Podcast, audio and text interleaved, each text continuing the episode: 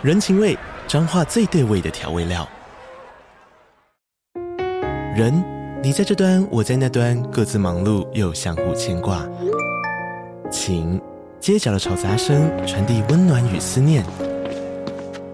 味，是从每一个转角飘出的乡愁。这里是彰化县政府 Podcast 节目《彰化早咖》，我是主持人内克。从彰化大小事各具特色到旅游攻略，透过轻松有趣的访谈，带着大家走进最在地的早咖。准备好了吗？彰化的故事，我们说给你听。以上为彰化县政府广告。我是一个没有能力跑掉，我也不会愿意跑掉的人。中共真的打过来，我们就是待在台湾啊。但是呢，我们待的有点价值，我们就说牺牲不要那么无畏啊，我们不要那么莽撞啊。那我们若真没有选项的时候，那当然就打嘛。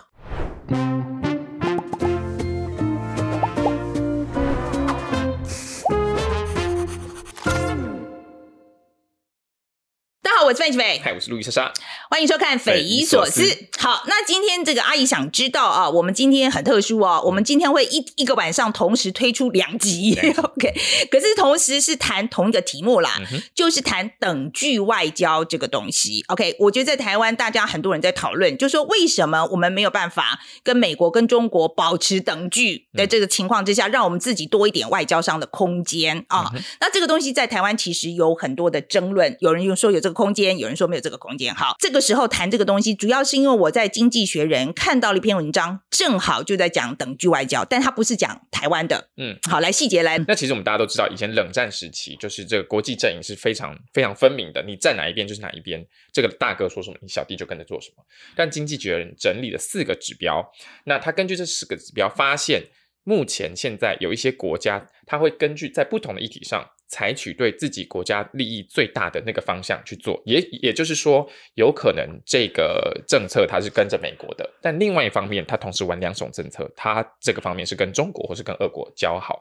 那经济学人把这个国家叫做 Transactional Twenty Five，它叫 T 二十五国，对，还不少国，二十五个。那这二十五个国家占了全全世界三分之一的经济跟百分之将近五十的人口。对，而且呢，它是有一个呃标准的啊、呃嗯，来判断这个东西，也跟这个大家讲一下，那经济学人判断的标准是什么？是它这几个标准，就是第一个，它跟俄罗斯就是讲莫斯科的这个军事跟经济的紧密程度。那同时，它还会参考这些国家们在呃联合国要不要谴责俄国这些投票上的意向，还有他们到底加入了哪些国际组织，这几个。判准去决定说，这些国家到底有没有，是不是不结盟，是不是它就是一个左右希望左右逢源，希望等距外交这样的一个国家。对，那我一看这篇文章，我就在想，这么多国家，人家都可以做两手政策，难道我们台湾真的都完全没办法做吗？嗯、好，那为了要讨论这个议题呢，所以我们这次其实是请到了两位专家啊、呃，两位教授啊、呃，来跟我们谈谈这个等距外交的问题。那第一位呢，就是郭立新教授，是啊、呃，郭立新教授最近很红啊。嗯哼，嗯对，跟大家讲一下为什么很红。因为大家可以看到，在三月底的时候，其实有一有有全台湾有蛮多知名的教授，而且在学界是有名望的教授，共同推出了一份叫《二零二三反战声明》。那其实郭教授就是其中之一的发起人。那他在记者会上也有讲，那其实他这里面最重要的一个目的，就是最重要的一个诉求，就是说我们不要只当美国的棋子，我们要在中国跟美国之间找到自己的定位来做等距外交。所以我们觉得，哎，既然他提出了这样的一个说法，那我们来看看，虽然说他好好像被骂很惨，但我们想听听看，哎，这样的说法，他到底真正的诉求是什么？对，好，那我们可以先听听这个郭立新教授，他在他们为什么会主张啊，就认为说，哎，台湾其实是可以做到有这个等距外交的空间的。立新是这样子啊、我们先谈谈那个您最近参与的这个反战声明，先跟大家讲一下反战声明大概是什么，就 in case 我们的观众有些还不知道的，然后反战声明是什么，然后当初为什么会觉得要发起这样一个东西？很高兴来来这边呃多做一点说明，呃，反战声明是这样，就是我我跟呃傅大为教授还有啊卢倩怡、冯建山三位教授，我们在去年夏天。有一个 Chomsky 杭士基的一个研讨研讨会，因为这样子讨论，我们到今年初的时候，呃，大伟老师啊、呃，他看到就是说这个裴洛西的来台带起的这个紧张的情形，然后感觉到呃美国的一些官员，呃卸任的现任的，常常啊，就就是想要来台湾，呃，感觉是要来卖武器啊，要要希望台湾增加他的军军备，这些这些引的对岸，中共也也也升高姿态，那我们感觉我们夹在这中间，这个战争有点无谓啊，所以我们觉得，呃，应该提一个对战争的思考。当然，因此里面太过浓缩的一个文字。就会引引发，尤其是一批评，很多批评者认为，我们对中共这个其实是我们的一个呃，我们最大的威胁者，我们的谴责不够。我必须承认，我们那个策略是是有问题的啊，就是说，我们也许应该广广征各方意见，好，然后形成一个大家比较能接受的。我们可以把这个“反战”这两个字的定义再讲清楚点吗？我们的反战概念比较是，就是说，我们反对轻易的以战争来解决。问题来解决矛盾，大国之间不应该如此。我们夹在两个大国的这个一个较劲，我们会反对，就是说我们太快的、不假思索的放弃任何其他策略的思考的这个可能的，我们就站了站了边。台湾有可能不需要站美国边，但也不站中国的边。哦，它有可能形成一个一个在两大之间啊非常聪明的。你可以是狡猾的，也可以哈。为了保存我们领土跟人民性命的一个完整啊，我们考虑任何其他可能的可能的策略。我们在讲说等距外交的时候，我们要维持两个大国之间的某种等距，就算不完全等距的话，我们主张是这样：不是美国予取予求的要我们怎么做，我们就跟着这样做来备战，来防止中国的可能的入侵。我觉得中国要。呃，武统台湾这个意图是非常清楚了。现在尤其就是他一再的在讲，就是说他的这是他的国耻啊，他必须要学习国耻啊。他在很多包括最近的很多，比如说他在军事上的任命，还有他在军事行动上这个准备上。其实是非常清楚的，他要做这件事情，所以他侵略台湾这件事情，我觉得在意图上，我不知道您怎么解答。我先说中国这个从来没有放弃武统台湾这个选项，好，但是我不是那么同意说中国只要有机会他就武统台湾。他第一时间武统台湾。我们如果看一个国际局势的话，就知道他拿下台湾仍然是他的选项之一，但是不见得是他最迫切的一个事情。他的企图心大得多，远比把台湾现在就统一要有更大的，他有更大的一个企图跟野心。我觉得中国是不是现在一定要打台湾这件事情，对我来讲并没有那么重要。他现在能打，十年后能打，二十后能打。对我来讲是一样的结果，他就是要打。Oh. 我从台湾我的角度来看，我从我的角度来看，我觉得对我来讲一点都不重要。他现在有可能打我，我就应该要备战啦。当然。呃，备战没有问题。那你认为备战的定义是什么？备战就是说，不需要去主动的去呃，这个依照一个美国希望台湾准备军武的程度，这边变成是一个弹药库基地这些程度来准备。今天我们如果其实不去刺激中共，啊，我们的这个准备可以不需要到多到这个地步啊，不需要跟让美国予取予求。的去准备。您刚刚讲的这个是美国欲取欲求，是美国要的这个东西是从哪里来的？美国要的，也许有从我的这个判断哈，所以我虽然我当然完全不是军事专家，我还是用一个尝试的的一个角度来判断，美国要的未必是只是你台湾买越多武器越好，但是这确实是他的其中一个需求，我们这是有证据的。好，有证据，就是美国的一个智库，我看到其实是呃，这个卢倩仪老师他写的一篇文章，这些东西他都有做过研究跟调查。那个智库常常提供美国的一些这个白宫啦，或者是这个联邦政府一些意见。这个智库后面的支持者全是军火商，啊，像这种例子不是唯一的一个例子。美国的很多一些政治意见，包括他们国内的两党的这个总统竞争。后面也常常是军军军火商在供应，这个结构我们要看清楚，我们就就会知道，就说今天美国在台湾售武是有这样一个动机，但还有另外一个，还有另外一个，我觉得更重要是说，为什么美国要对台湾希望台湾这个就跟随台湾？其实无关宏旨，美国在乎其实是中国，拿台湾去刺激中国，我觉得这个是比较居心叵测。立新，我必须要讲啊、哦嗯，我觉得讲到这个东西的时候，真的把美国的社会讲得太简化了哈。这个第一个，我觉得第二个是，嗯，美国的内部其实有非常多元的声音，嗯、绝对不是只有军火商的利益。嗯啊，事实上，我觉得它是美国政坛其实只是一部分的声音而已，它甚至不是主流。这个我完全不同意。可是我要现在回来，就是这个备战的这个东西，说我们备战到底是要做什么呢？他们要来打。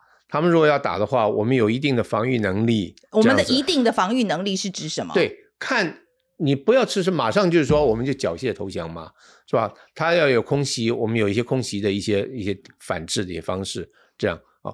但是我也觉得就是说，你你一直在推演那个战争的一些可能的一些情境，我也感觉就是说，我不觉得中共是。这么愚蠢，要真的要去动武，我甚至不觉得他。可是你还是又倒倒回去，就是说中共不会不会动武。如果说你的结论是中共不会动武，那我们为什么要备战呢？我们不认为才要备战，但是很多人说你们不备战就是你们是投降派，哦，所以你也觉得不用备战？我们觉得就是说，其实今天你要其实有更好的方法的话，其实可以不用备战。更好的方法是什么？我刚刚讲的是其他的一些其他的一些策略，你不用去刺激他。他现在不把你，你不用去跟美国一鼻子出气，因为想打仗的不是台湾，是美国。OK，好，所以说这个这个逻辑我要再顺一遍，又就是说，我们只要不要刺激中国，嗯，所以你其实也觉得我们是可以不用备战的。我们可是这跟我们刚开始讲的又不大一样啊。今天你是在讲说啊，呃，我们我们我们要备战，因为我们不应该好像刺激这个哦，我们要要要引诱中国，就说啊，你没有没有武器。我就很可以轻易拿下来。如果有有很多那些民众觉得备战他比较安心的话，那就备嘛。好，你今天也也许不是中共，也是别人啊，要对台湾，我们也有一定的一个国防的能力，防御性的一些国防能力，这个 OK 没有问题。我在讲说这个备战，今可是你的备战听起来是并没有说你并不觉得顶得住，这只是为了让台湾民众安心而已。但是备战到这个程度就好了。我觉得今天台湾民众安心是一个很重要的一个事情。嗯，因为民众的一个集体的一个恐惧，对中国这样一个强大的一个霸权，这个强恶邻居啊，太过恐惧啊，所以呢，感觉到我们什么都没有，好像没有着落，所以我们这么样渴望美国来帮助我们，来保护我们啊。如果有这样一个心理的机制，我们也不能够不看到啊。就有些朋友批评，就是说台湾的这个集体的一种情感结构。你们这个反战声明，你们都没有注意到哦，所以你觉得这是就是说让台湾就是备战是为了让台湾安心这件事情，也对美国有个交代。美国横竖是要把台湾架架在一起，绑架着，好，所以你就是说你完全不理美国也不行。所以这个有时候买武器。不是为了这个真的能打什么事情，或者真的要去打，所以基本上你的是一个外交，是一个外交的一个的一个策略。对，就基本上是做个样子就好了。对，这个样子是到什么样的地步？就做个样子，备战就是做个样子就好了。是可以是这样子，是，这样子，是这样子，就是备战就做个样子就好了。对对对。所以你觉得这样子做个样子之后，中共就不会打你？我不是说中共就一定不会打，你不刺激他的话，武统台湾就不是一个他急迫的。不管你备战不备战，我就是要统一你，不同意你，我马上我就是要发动武力，是因为现在的时间表里面看起来中共这个东西不是中共非常极限，所以你觉得现在很多人的主张啊，就是说我们备战，把我们的国防能力增加之后，是可以贺阻中共的攻台的意愿这件事，你是不同意的？我不是太同意，对，因为其实我觉得贺阻不。吓阻不了，基本上就是说战备这个行不通嘛？你觉得？反正没有办法喝阻他。好，那就是唯一一个听你的方法，就是好好跟他讲咯。嗯，用好好跟他讲这样子。嗯，他是不是愿意？他是不是愿意？我觉得今天他的武力那么强，我们完全没有武力的状况之下，我要怎么样跟他讲？你觉得他会听？好，听是听什么？哈，怎么讲啊？我们要要求什么？一国两制，我们不愿意，对不对？因为我们看到香港那是假的，啊，你这一半说你就撕毁了诺言，啊，但是我们可不可以争取时间谈一个第三种方案？不是统一中国，也不是独与台湾这样子，啊，有一个可不可以有个第三个路线？啊，有没有一些其他的一些概念？譬如说一个邦联的一个概念，啊，或者一个松散的一种欧盟那样的一个概念，啊，就是基本上我不脱离你这个大中华的一个。环境 Okay, 对，嗯，但是呢，我台湾是自治的，我有我自己今天的军队，我有我自己的币币值，我有自己的民主制度，都不跟你一样，我没有任何东西。你要愿意这样，但是我不宣称，我不宣宣宣告独立嘛。这个事情我必须要讲哦，这就好像说我到一个餐厅里面，他只有卖牛肉面，然后我就说。他只给你一个选项，就是牛肉面。然后我现在就说，可是我要吃牛排。然后他就说，可是我不卖牛排，我只有卖牛肉面。你只有一个选项。我觉得目前状况是这样啊，因为他给你一个，他就对。然后你现在就说我好，你现在你觉得你可以说服他说好，我现在会卖你牛排。目前是这样，对。但是呢，今天如果去谈以拖代变，哈，作为一种我们避免战争马上发生的方式。中国还有很多其他的事情要忙，我们可不可以在这里面争取到一些其他的变化？这个变化包括中国大陆内部的一些变化，这样哦，就是中国共产党它的一个执政的这种独裁的一个合法性到底能够维持多久？它可以千秋万世的这样去做一个集权国家，而中国人民会一直甘于就是作为一个顺民吗？啊，这些是不是可能的变相？这些东西我们都没有给足够的时间证明。好，这个以拖代变这件事情啊，嗯、我觉得拖了这个可能性，嗯，我们用什么研判有这个选择的？这个研判就是我刚刚其实是是这样讲，就是中国它今天的的一个企图，它的一个野心，不管你我们可以用一些负面的字眼啊，因为它可能要变成一个新的帝国啊，这样子的一个企图，都是远远超过。他必须要现在立刻拿下台湾。如果台湾不要一直在那里啊、借着美国，然后就弄成一个一个宣称独立这样子，宣称是一个新的国家啊，那这就是很多的这些比较激进的台独在主张的嘛。我是说，如果能够像这个呃韩国的总统啊、这个尹尹总统，裴洛西去年八月台湾之后吧，去韩国。他在休假，他不见，也没有任何政府的部长去见他，好跟他见面，就是韩国的国会议长去接见，很对等的。裴洛西今天来，我们若阻挡不了的话，我们可以立法院长接见就好啊。需要蔡英文总统这么样子，如伺候上宾的这样子去，然后刺激中国。你明明知道就是中国，这个时候你不要去挑他这种。这种神经敏感神经，立新，我必须要再讲啊、哦，这个这个东西有有我有太多的意见。第一个，评论区去韩国的时候，他的确给了他一个 cold shoulder，他其实就是他是称病，他没有见他，他没有错。但是你知道，尹锡悦最近才到白宫去谈了一个华盛顿宣言，他比我们台湾还要 aggressive 啊。McCarthy 的时候就已经调整了，到到加州去了，不是吗？是是是，其实也不是没有弹性啊。有有有，这这点就要肯定蔡总统。他他并没有要一味的要把这个冲突升高，他也看到发现也这样搞是不好的，所以就是说蔡总统这个调整，我们会觉得就是说，如果你知道这个事情其实对台湾不利的话，这个事情其实是可以在佩洛西来的时候就婉婉拒，或者真的来的话不总统不接见，美国政府不会主张，他到今天他还是对中国说，我们守了一个中国政策哦，好，但是旁边的这些卸任的其他他可以不用负政府严责的人。啊、哦，在这里放这些话，美国也没有阻止，所以这些整个的效果其实是当时你这是很挑衅中共嘛，所以我们就说美国挑衅中共这是。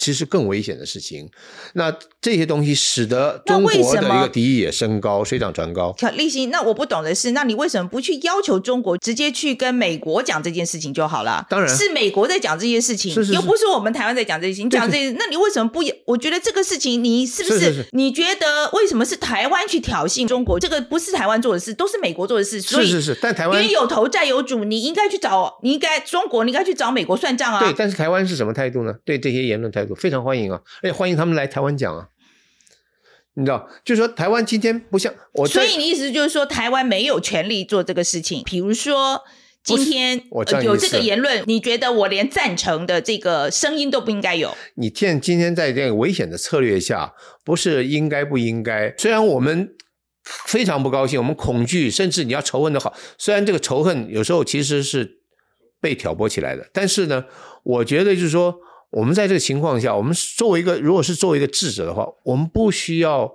去这样子去鸡蛋去碰石头啊，这个时候不治，因为死的是我们自己。你讲软一点，嗯，然后不要什么事就顶出去这种，我其实对这个没有意见啊。我觉得这是弹性啊，就是说，我觉得本来台湾就是要走在一个像走走钢索一样，是是是是，你要非常非常小心的走的这个这一条线这样子。这个其实我是同意的，就是台湾目前的确需要非常的谨慎来判断这个东西。这是我们声明主要的目的，没错，是希望有一个其他的思考，只是这样而已。嗯哼，OK，我们也并并不觉得这个这个做法可能最后证明也是错的。嗯，但是我们至少让民众，我们有没有这个社会有没有公开讨论过？好，我们的选项啊，我们也没有做过公投，应该怎么做？啊，就是变成就主流说了算。我是一个没有能力跑掉，我也不会愿意跑掉的人。中共真的打过来，我们就是待在台湾啊。但是呢，我们待的有点价值，我们就说牺牲不要那么无谓啊，我们不要那么莽撞啊。那我们如果真的没有选项的时候。那当然就打嘛。我们希望就是说，我们宁可走钢索，而不要变成 puppet，嗯，要变成别人的傀儡，只是这样而已。我们多一点思考。嗯嗯。我同意，我觉得现在台湾应该要有呃更多不同的声音，大家多多讨论哈。嗯，可是我知道说您您在就是在提出这个反战宣言之后，你做了很多人来有一些反应嘛哈。嗯。你可以跟我讲讲你最大的感触是什么？我现在的感触。哎，这说起来，其实可能很多人听了也是会会觉得很刺耳。就是我会觉得，我们台湾非常可惜就是说，台湾的这些集体智慧、这些优秀的青年世代，他们的声音还没有来得及出来之前，哦，一些比较稍微长一点的世代，可能四十岁以上，哦，他们有一些时代的包袱，这些包袱也不能怪他们。这是历史经验的一些痛苦，但是那个受伤的那种文化上面自卑的被歧视那些经验一直作用着，但这个作用转化成了比如面对中共的问题的时候，就把这些情绪全部都连接到一起去了。所以那个简化就是惊人的、极度的简化。台湾这样子的一个这一个政治的一个实验场，一个民主实验场，羡煞多少中国大陆的一些这些人民啊！但是台湾人不知道，多半人不看这些东西。中国就算是敌人，就算是你要仇恨，你也应该了解里面的层次吧。不了解，然后就变成一种抽象的一个概念，就是反逢中必反。你要反谁嘛？你要是反中共，还是你要反谁？啊，这些东西，那我就觉得说，这后面反映一个什么东西？就是我们的这个台湾确实。有这样一种集体的一个情感结构，这个历史的由来我们都理解啊，都能够共感，都能够体会。但是我们真的要从这里面把自己抽出来啊，否则我们真的其实我们就是等着被决定。我们今天不是被中国决定，就被美国决定。我们可不可以自己决定自己？好，未来是怎么样一个？一个出路，我们有这个智慧，但是我们放弃掉我们的一个集体智慧哦，宁可用一个情绪、一个简单的一种思考模式，一种简化的一种概念，把这个世界分成好人跟坏人。我还是对台湾有有抱着有寄望，否则我不要放费这个力气。我的生命已经快到尽头，活得差不多了，我我该有享受的享受，怎么样都可以，没有关系哦。但是我就觉得为台湾这些年轻人不值啊、嗯！我们有一个很大的社群这样子，嗯嗯嗯、然后到里面去问，呃，问这位客人什么样问题，我们有准备一些，就是这个可能就短问短答吧。这个反战声明跟投降主义的区别，你认为最大的地方在哪里？区别在于反战声明提出一个，我们觉得对于这个 B 站的其他的一些思考啊，这些思考。不会这么快就连接到投降啊！即便是和谈，我们刚刚也讲，我们已经谈了很多和谈，我们有一个技巧，我们的主体性，如果我们有一个很好的一个判断，对自己对对方，在语言上面，我们可以有这样一个人才去跟他谈啊，不会是立刻就是这样投降。常常是我们就说这近年来，我觉得这网络文化有很大的贡献，就是网络文化常常就变成一种选边的一个概念啊，然后把很多，举个例吧。我们的反战声明，很多人连看都没看过，啊，就因为别人批评，他就跟着批评。你要不要自己先看一下里面什么？啊，就说我们轻轻带过，呃，中共轻轻放过中，我们对中共是有谴责的，啊，我们反对，这是非常清楚的一个文字，啊，只因为比例不合，你的需要，有些人就批评，但其他人就觉得我们根本是在投降。啊，那这个就就没有办法讲了。就是我会觉得说，我们真其实，我也建议朋友们，呃，能够练习，呃，先把材料看清楚，先把文本看清楚，再进行批评比较有效。这样子。嗯嗯。可是投降会是和谈的选项之一吗？什么意思？哈、啊，是叫做投降啊？我不觉得投降就是说失掉自己啊，就是说我台湾我一切东西都放弃。我也放弃我民主，那当然不是选项，这怎么可能是选项呢？啊，我们放弃民主绝对不是选项。对对对，当然不是选项。对，嗯，我绝不同意我成为现在中华人民共和国的一省，这个是前提，这是底线。利息，那和谈到什么程度的时候，你会觉得那这样谈不下去了？他要求我们把这个这个底线不能有维持这个底线的话，那当然就谈不下去。这这个底线是什么？要再讲清楚一点。就是刚才我讲的，就是说台湾要保有自己的政治制度。啊，自己的这个社会的制度、政治制度啊，然后我们要有我们的言论自由啊，我们有我们的自治，我们自己选我们自己的一个一个政府代表这样子啊。嗯，但是我们不宣称我们要变成一个独立的国家，这样子啊。在这样的情况下，那中国你必须要接受这个事情。嗯，不接受我们当然就不要谈，就不用谈了。那不用谈了下一步是什么？那我们再说，我们再说。但是我们今天就是说不接受，并不是就回到说我马上我就说我第二天我宣布台湾共和国独立，不是这样子啊。这样的话，当然马上下一步就是要面对战争，可以搁在那里。你喜欢中国的制度吗？我不喜欢。你觉得中国的这个集权制度？对，我当然不会接受。所以今天我们大家共同的目标是一致的，要维持住我们台湾的民主。我希望维持一个有有有内涵的民主。你们讲这个反战声明里面军事知识有多少？知不知道飞弹拦截系统多少钱？F 十六 V 多少钱？一旦开战，台湾跟中国两方每天会有多少经济损失？是多少钱？那我想要反过来请教，就是说军事知识跟我们主张不要用战争作为一个处理冲突的方式有什么关系呢？嗯，我们为什么需要有准确的军事军机的价格来主张我们不要用战争的方式啊，来作为冲突化解冲突的方式？我我我看不出这两个有什么相关性。好。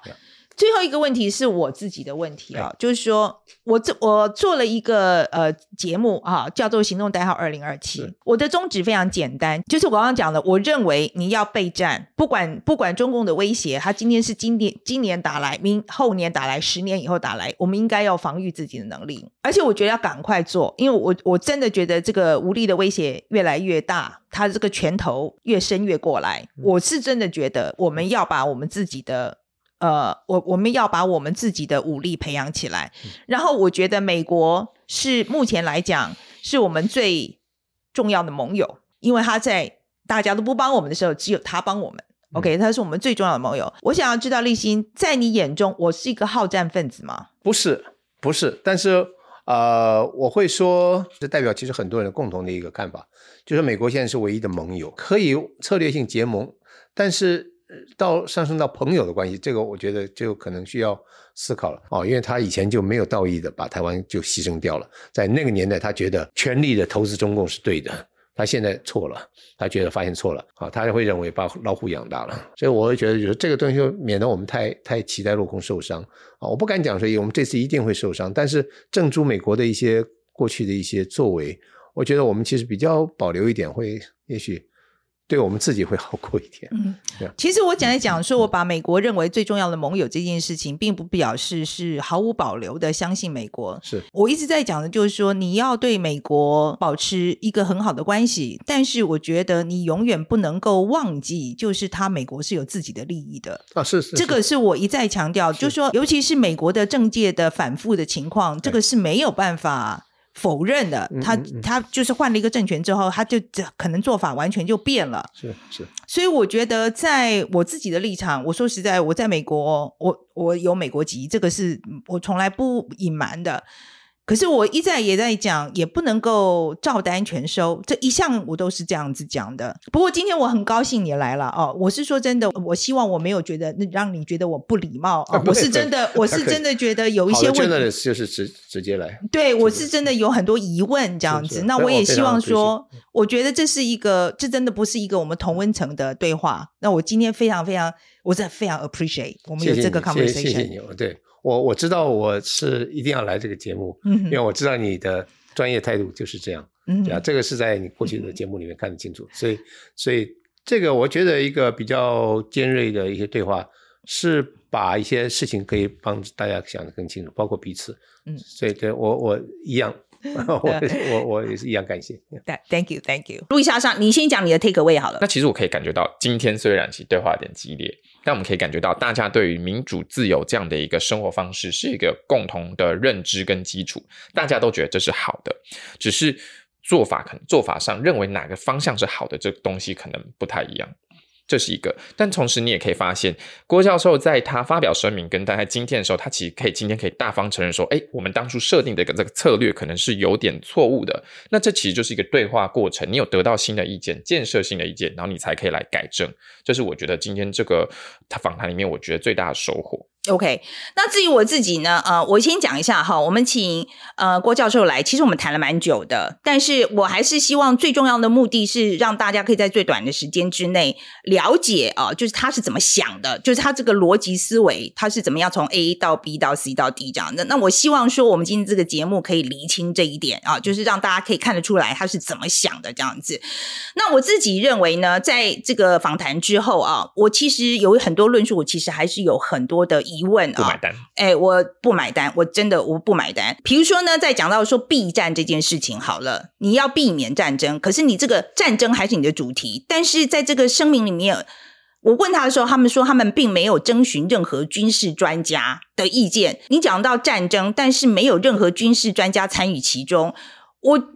我觉得这有很大的问题。你没有提出一个方法。我觉得，我觉得这是一个很大的问题。然后另外一个是，我知道你说你要避战，但是你避战的方法是什么呢？我在台湾之后，我觉得我还是没有听到你提出一个可行的方法来。嗯，因为我也可以讲说，这全世界不可以有贫穷啊，不可以有穷人。不过我们还是注意到一下啦。就是、但是我觉得你要告诉我怎么样让全世界消弭贫穷啊，你有一个可行的方法。现在我就是看不懂，我听我看了半天，我说实在，我看不出来。这个有一个提出一个可行的方法来，我觉得喊口号很容易，嗯、要提出可行的路径来。OK，另外一个我觉得我非常不同意的，就是说郭教授今天他提到说，美国的，比如说在国内他的枪支泛滥的状况啦，或是步枪协会在美国的势力很大这件事情，然后马上就导入说这个美国强迫要台湾买很多武器，美国的这个军国主义。这我觉得这个逻辑也是有问题的，太跳了吗？我觉得太跳痛了。他国内的情况，他他国内的治安的状况，跟他的这个外交的这个军国主义，这是两回事。我觉得直接这样子导入，这中间欠了太多步骤。OK，所以这个部分我觉得还要再加强。不过今天我还是有很多的收获啦，嗯、因为我真的觉得郭教授是一个非常有涵养的教授。那我这个个人，我这个。我这个人性子比较急啊，嗯，我觉得他蛮容忍我的，而且他第一次接受网络节目专访，其实我觉得直直球面对，我觉得蛮难能可贵的。对，然后接下来呢，我们还会，我们有另外一段访谈嘛，啊，就是在讲没有等距外交空间的这一边的立场，嗯、那希望大家留下来继续看啊、哦，不要走开哦。